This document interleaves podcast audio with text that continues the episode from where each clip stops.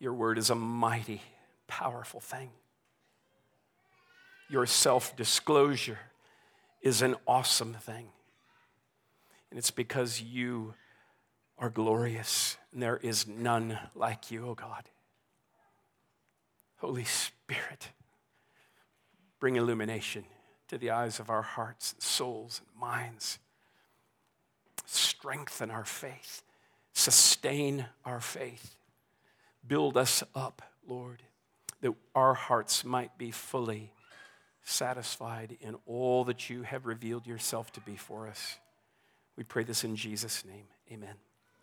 You may be seated.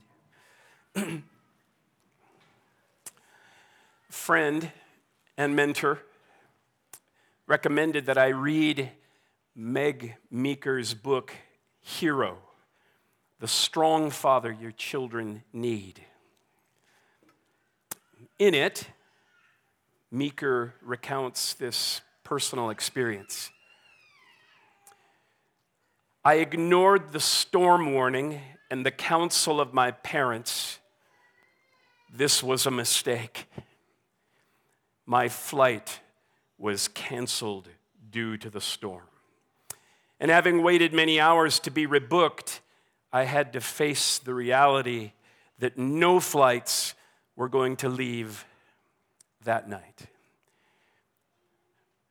My mentor knows me well. This, this story cuts very close to home. I called my parents, and my father answered and said, I've already booked a room for you by the airport. I would not have to sleep on the airport floor that night. I could always rely on my dad even when I did not want to. When I had burdens and pressures, he always took them on himself, even when I stubbornly resisted his care. He went ahead of me to provide for me. That's what dads do, even when we are stubborn and say we don't want it. That loved ones, I believe, captures the main point of our text today. Namely, that even when God's children so stubbornly resist Him, resist His care, the Lord Himself goes ahead of them to provide for them, all because He loves them. I'm going to recap the situation in the book of Exodus so far the end of chapter 4, Moses and Aaron had gathered the people of Israel, spoken all the words of promise that God had given them to speak, and they were, they were received favorably. The people believed and they bowed their heads and they worshiped. And, it, and I, it's fair to assume that this, this warm reception engendered great confidence in Moses and Aaron that, that God actually was really on the move. He was doing stuff. And, and with this emboldened confidence, they proceeded to, to go and confront Pharaoh himself with the message from God to let the people go. They trusted God's word and they obeyed. And then everything went pear shaped. Not only did Pharaoh respond in the negative, he just jacked up the pressure on God's people even more. Oh, so your God wants you set free. Well, here's what I think of your God same number of bricks, no more straw. And in Exodus chapter 5, verse 21, the Israelites turn on Moses and Aaron, saying, The Lord look on you and judge because you have made us stink in the sight of Pharaoh and his servants, and have put a sword in their hand to kill us. So it appears to Moses that his steps of obedience, inspired by his faith in God, has only made things worse for the people of God. He expected his obedient faith to result in the deliverance of the people, not the worsening of their already sorrowful, pitiful situation. But it's also apparent that Moses had not paid careful attention to what the Lord had said, as recorded in Exodus, Exodus chapter 4, verse 21. God said, When you go back to Egypt, see that you do before Pharaoh all the miracles that I've put in your power. And this is the key phrase. But I will harden his heart so that he will not let the people go. Which part of that would have been so hard to understand? You know, Moses, what are you expecting? Like, spit spot, easy peasy. But Moses was surprised and he was disappointed and shaken and not a little ticked off. We hear it plainly in his prayer in chapter 5, verse 22. Then Moses turned to the Lord and said, Oh Lord, why have you done evil to this people? Why did you ever send me? For since I came to Pharaoh to speak in your name, he has done evil to this people, and you have not delivered your people at all. There's a categorical statement. Moses, I believe, is to be commended, at least for turning toward the Lord rather than away from the Lord. C.J. Mahaney writes, the wise and humble move every time we're discouraged, disillusioned, or despairing is to turn to the Lord in prayer, not away from the Lord in sulking and complaining. you know, Moses really, he, he does need to be commended for his humility, since he's actually the one who wrote this absolutely unvarnished account of his own fight for faith. Moses' humanity, Moses' sinfulness. They are on full display in this prayer. Why? Is not the most common impulse to say, why, when things go south. But this is, this is more than just a, a why. This is a blatant accusation of God. Moses is blaming the Lord. Moses is attributing God with wrongdoing. Moses clearly expected immediate deliverance of the people of, of God by God, but instead, you have not delivered your people at all. Loved ones, lest, lest we ever make the mistake of thinking that the hero of the book of Exodus is Moses. Well, God bless Moses for dispelling that idea. Moses is a sinner, and Moses is in need of salvation, and Moses is in need of God's grace, just like you and me. Moses, you know, maybe it's cognitive degeneration. You know, you're 80 years old, for heaven's sake. Do you even remember the burning bush? Everything God had revealed to Moses about his name, it should have made a difference. It should have had a fundamental effect in Moses on his perspective, on his expectations. It should have had a governing effect on his reaction to these subsequent circumstances. Uh, this, this is just so instructive for us. Moses knew the personal name of God. He had experienced the revelation of the active and dynamic presence of God.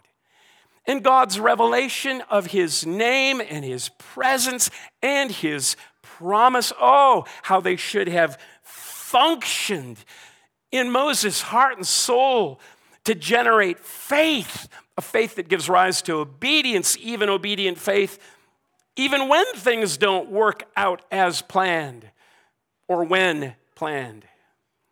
The name, the presence, the promise, all crystallized, should have been more than sufficient to sustain Moses' soul and to restrain Moses' emotional response in the midst of frustrated expectations and even intensified suffering. And in spite of all that, it now appears that Moses,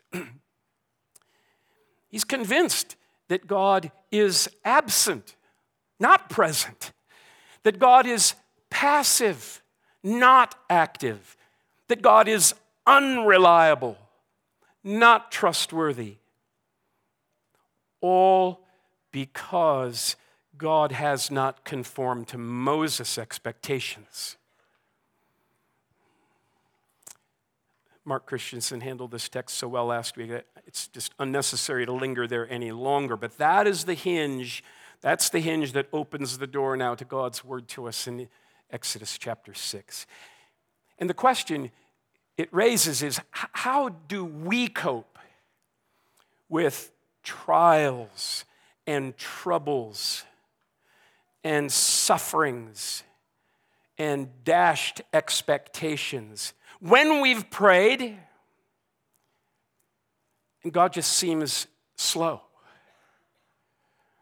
How do we cope with trials and troubles and sufferings and dashed expectations when God feels absent? You find a promise from God, you, read the promise, you meditate on the promise, you pray the promise back to God, and then Nothing. Nothing is different. And then things just get worse. How do we cope? I want to draw your attention now to how God strengthened Moses' faith in such circumstances. And, and first of all, just, just no, notice how God responds to Moses' charge that directly calls into question God's very character. I mean, you just want to get out of the way, right? Look out, Moses. What are you thinking talking this way? Look at verse 1 of chapter 6. But the Lord said to Moses, Now you shall see what I will do to Pharaoh. For with a strong hand he will send them out. And with a strong hand he will drive them out of his land. How does God respond when Moses throws shade on God's character? This is instructive to us. He ignores it. Instead of taking Moses out behind the woodshed, so to speak, God graciously reassures Moses of who he is and what he intends to do. It's as though God's love covers a multitude of sins. Imagine. Rather than give Moses a divine tongue lashing, he strengthens Moses' faith by reminding Moses of what Moses already knew about God. Loved ones, in times of trials and troubles and sufferings and delayed deliverance, I just remember Mark covering all of those possibilities last week slow sanctification. Here's what we need above all. And this is what God so graciously and lavishly provides us provides for us to strengthen and sustain our faith. Listen, in, in, in times of trials and troubles, we need to be freshly reminded of what we at least most of us, already know about God. Who He is, what He's done, what He promises to do. It, despite Moses' resistance, impatience, unbelief, frustration, anger, despite the Israelites' resistance and impatience and unbelief and frustration and anger, God so graciously and so kindly and so mercifully reminds them again. again. And of what does God remind them? Fundamentally, it's that the Lord Himself goes ahead of them to provide for them, all because of His love for them. Now, Moses, it's, it's all going down now. And with this declaration of his action, God strengthens Moses' faith with, with just this fresh review of what Moses had apparently forgotten. So you know, maybe it is aging, maybe it is cognitive decline, but, but don't we all experience chronic spiritual dementia? We need constant reminders of the character of God and the gracious acts of God and the mind blowing promises of God on behalf of the undeserving people of God. And so the rest of the text divides mainly into two sections. Verses 2 through 5 are a review from Moses of all that God is and has promised to be. And then verses 6 through 8 are a review for God's downcast people of all that God is and has promised to be. And it's all framed by God's repeated use of this phrase, I am the Lord. I am the Lord. That phrase is meant to convey the authority of God. It is intended to stir up, engender awe of God, for God, toward God, and trust in God. Verses 2 through 5. There, there's just nothing new here. God is simply repeating the same material again, albeit graciously. I, I read this, I, I, just can't help but be taken back in time. Not that long ago, it seems just like yesterday, when I would say to certain, certain teenagers in our home, let's, let's cover this topic again, and how about this time you pay attention?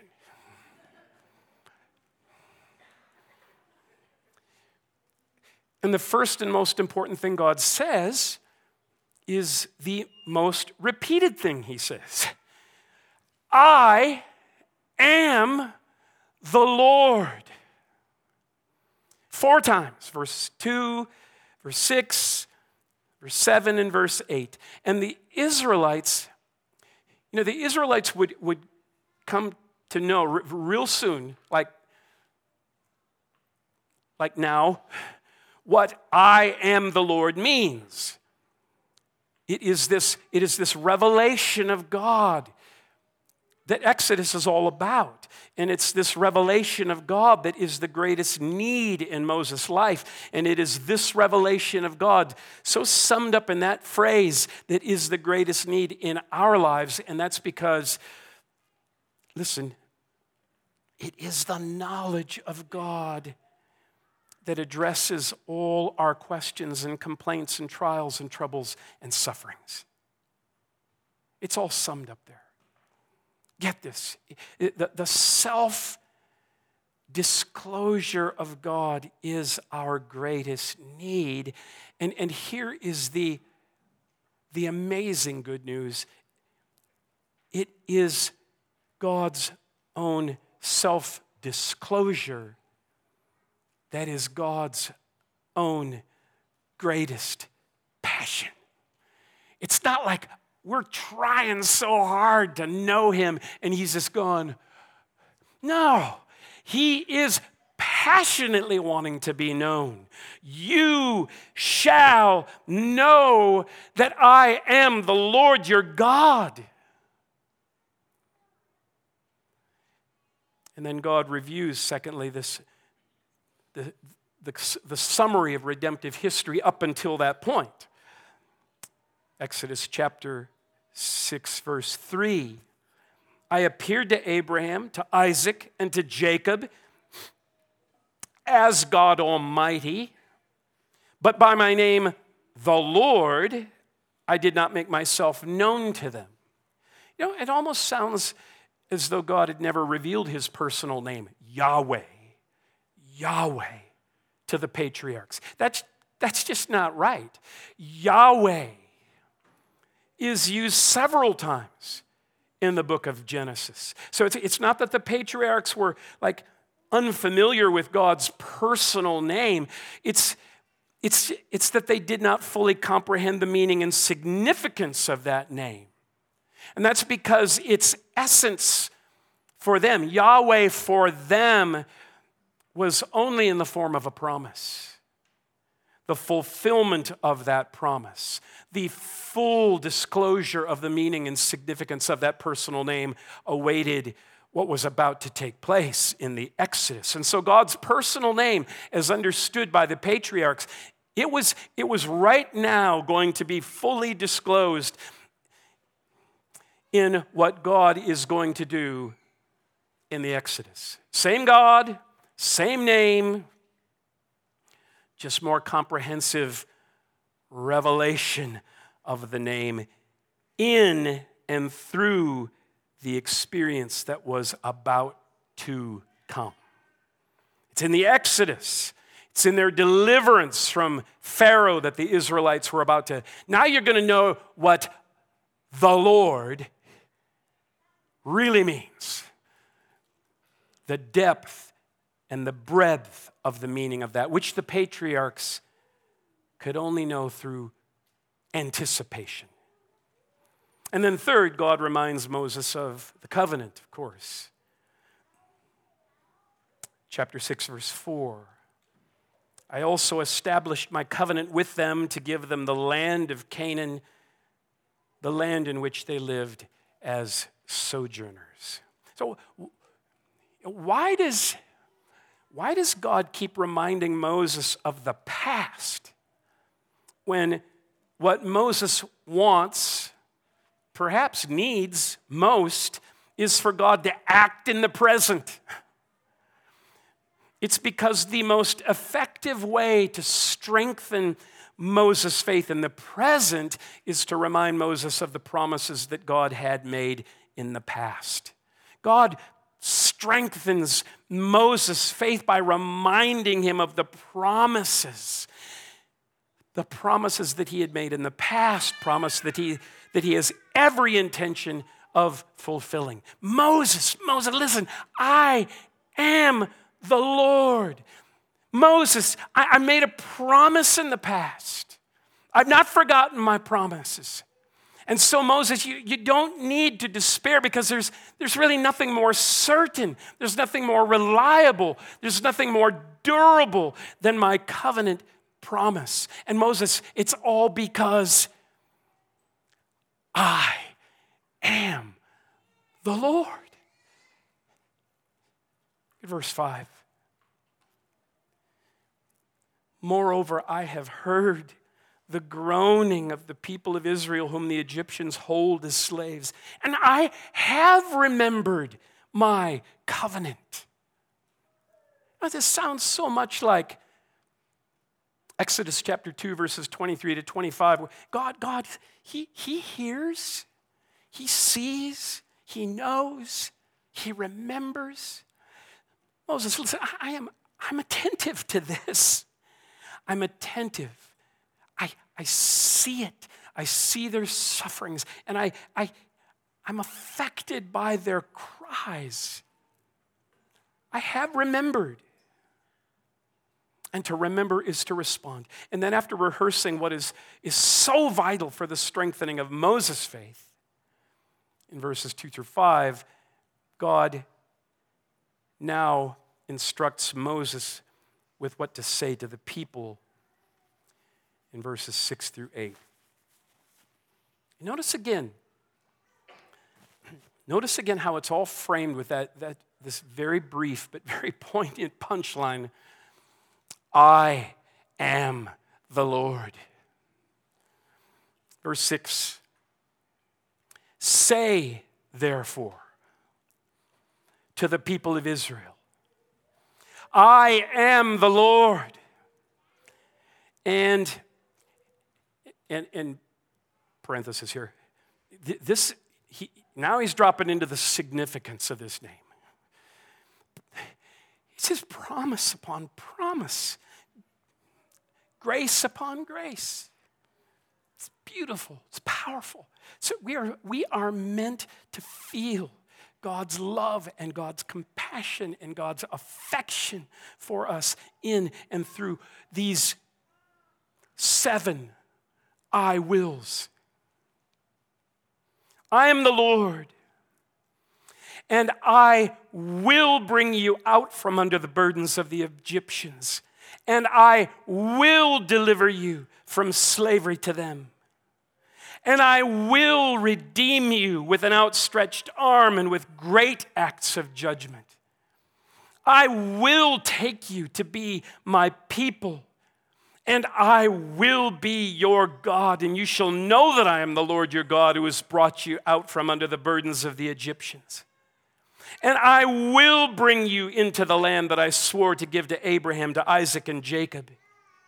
I will give it to you for a possession because I am the Lord. Moses complained that God wasn't doing a thing at all to rescue his people. And the Lord's response tell them, I am the Lord. It's on my calendar. It's now. And here's what I'm going to do a day is coming down the road when a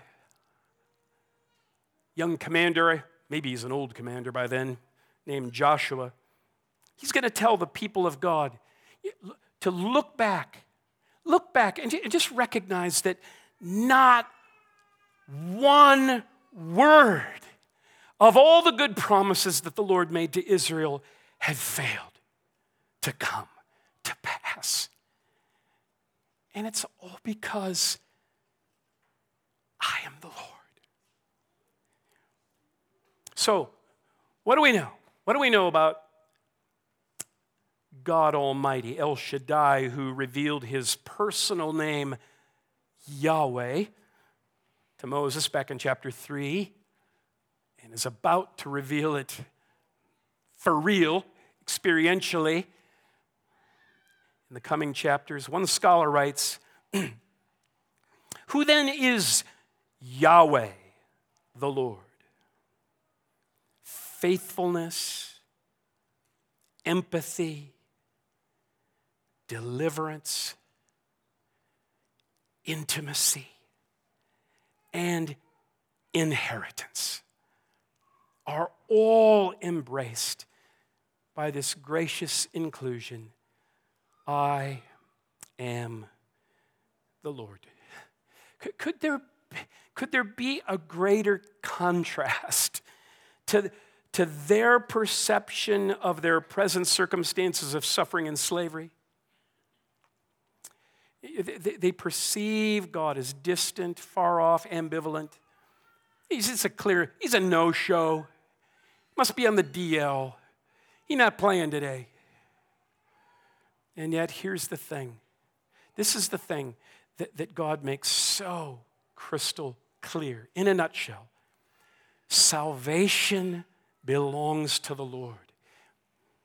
Salvation, all of it belongs to the Lord. Exodus is not merely the salvation history of Israel, Exodus points toward the story of our salvation.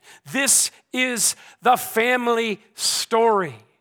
This is our history. This is about our future. Philip Ryken. Philip Ryken says, as we listen to Exodus, we hear the first strains of a melody that becomes a symphony in the Gospels. Salvation is not about us doing something for God, it is about what God has done for us in Christ Jesus. All that is required is to trust in Jesus, believing that He has turned the I wills of salvation into the I have done it's of salvation, of the gospel. So, you want to hear, want to hear a few strains from this fully formed symphony? Listen. Colossians chapter 1, verses 13 and 14. He, Jesus, has delivered us from the domain of darkness and transferred us into the kingdom of his beloved Son, in whom we have redemption, the forgiveness of sins. That's the Exodus. Galatians 4. When the fullness of time had come, God sent forth his Son, born of a woman, born under the law, to redeem those who were under the law, so that we might receive adoption as sons. And because you're sons, God has sent the Spirit of his Son into our hearts, crying, Abba, Father. So you are no longer a slave, but a son. And if a son, then an heir through God. 1 Peter 2. But you're a chosen race, a royal priesthood, that you may proclaim the excellencies of Him who called you out of darkness into His marvelous light. Once you were not a people, but now you're God's people. Once you had not received mercy, but now you have received mercy. Do you hear that melody? Being filled out. And there is a promised land that's still before us. Revelation 21 says, Then I saw a new heaven and a new earth, for the first heaven and the first earth had passed away, and I saw the holy city, New Jerusalem, coming down out of heaven from God. Behold, the dwelling place of God is with man he will dwell with them, and he, they will be his people, and God himself will be with them as their God. And he will wipe away every tear from their eyes, and death shall be no more. Neither shall there be mourning, nor crying, nor pain anymore, for the former things have passed away. And so, when the trials and the troubles and the cares and the burdens and the consequences of our countless sins threaten to run us over. And circumstances only seem to get worse rather than better. Be reminded, loved ones, be reminded of the I have done it from the one who says, I am the Lord. They are more than sufficient to sustain us in all our troubles. One last thing. Having delivered that message, listen to what happens next in Exodus chapter 6, verse 9. Moses spoke thus to the people of Israel. But they did not listen to Moses because of their broken spirit and harsh slavery. Perhaps today you can relate to the Israelites and their struggle, their, their inability to entrust themselves to the promises of God because their souls are so crushed. We're vulnerable to those same things, aren't we? I'm not sure he will. Or, I'm not sure he will this time. Or, I don't think he will, at least not in my situation, or my struggle, or my heartache, or my suffering. Maybe, some, maybe somebody else, yeah, just not me. In all these things, our greatest need, remember, our greatest need is a true and accurate knowledge of the greatness, the goodness, the generosity, and the love of God. You know, so, so often I, I'm just not all that interested in that. I'm not interested in going deeper with the Lord. I'm not interested in necessarily a closer walk. I don't want my problems to go away. Immediately, it would be really good too. According to Exodus and all of Scripture, the remedy for the despairing soul is revelation of God, illumination by the Holy Spirit, growing, expanding, enlarging going deeper into our relationship with all that He is for us in the person and work of our Lord Jesus Christ. And to this end, may God reveal Himself to us as He is and strengthen and encourage our faith in Him through the power of His Word and by the work of the Spirit of His Son. Let's pray.